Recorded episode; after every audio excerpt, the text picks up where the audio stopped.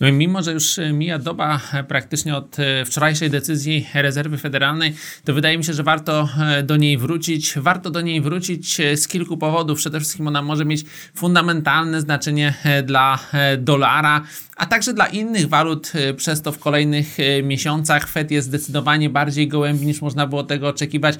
Praktycznie wykluczył podwyżkę stóp procentowych w najbliższych kwartałach. Niewykluczone, że to jest w ogóle koniec zacieśnienia polityki polityki pieniężnej e, w tym cyklu. Wcześniej spodziewano się pauzy, my też oczekiwaliśmy, że będzie pauza. Gdzieś spekulowaliśmy, że może to być rzeczywiście koniec cyklu, ale nie spekulowaliśmy, nie sądziliśmy, że ta decyzja o końcu e, cyklu, czy praktycznie decyzja o końcu cyklu zostanie e, podjęta właśnie na styczniowym posiedzeniu. Bez dodatkowych danych makroekonomicznych tak szybko e, Fed zmienił decyzję. Ta funkcja reakcji rezerwy federalnej jest bardzo, bardzo duża funkcja reakcji, czyli zmiana decyzji, zmiana komunikatu w następstwie napływających do rezerwy federalnej informacji. Te informacje były słabe, ale te informacje nie były tragiczne.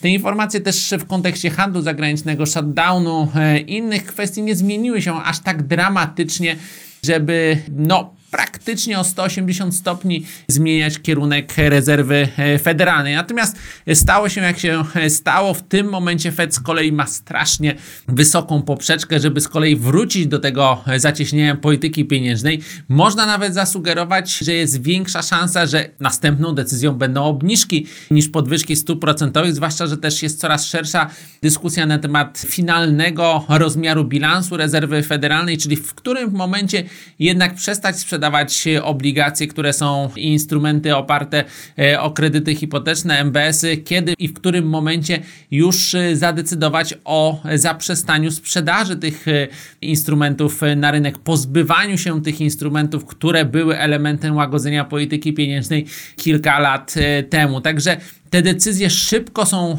podejmowane aż za szybko ten, y, ten wpływ być może głównie sytuacji na rynku akcji jest zaskakująco e, silny jak na reakcję banku centralnego, biorąc pod uwagę, że te dane makroekonomiczne są cały czas stosunkowo e, silne. Reasumując jednak, pokazuje to wczorajsze e, posiedzenie, że Fed jest gołębi, że Fed jest wrażliwy na sytuację rynkową i że Fed szybko do podwyżek nie powróci, jeżeli w ogóle w tym cyklu. Także to jest pozytywna informacja dla całego szeregu walut y, azjatyckich, latynoamerykańskich i oczywiście dla waluty polskiej. Gdyby nie y, zaburzenia w strefie euro, gdyby nie y, trudna sytuacja na obszarze wspólnej waluty, to byłaby to silnie pozytywna informacja dla euro, byłaby to silnie pozytywna informacja dla funta, gdyby nie kwestia e, Brexitu. Także można powiedzieć, że te inne waluty czekają na jakieś rozwiązanie sytuacji wewnętrznej i być może będą poważnie korzystać z,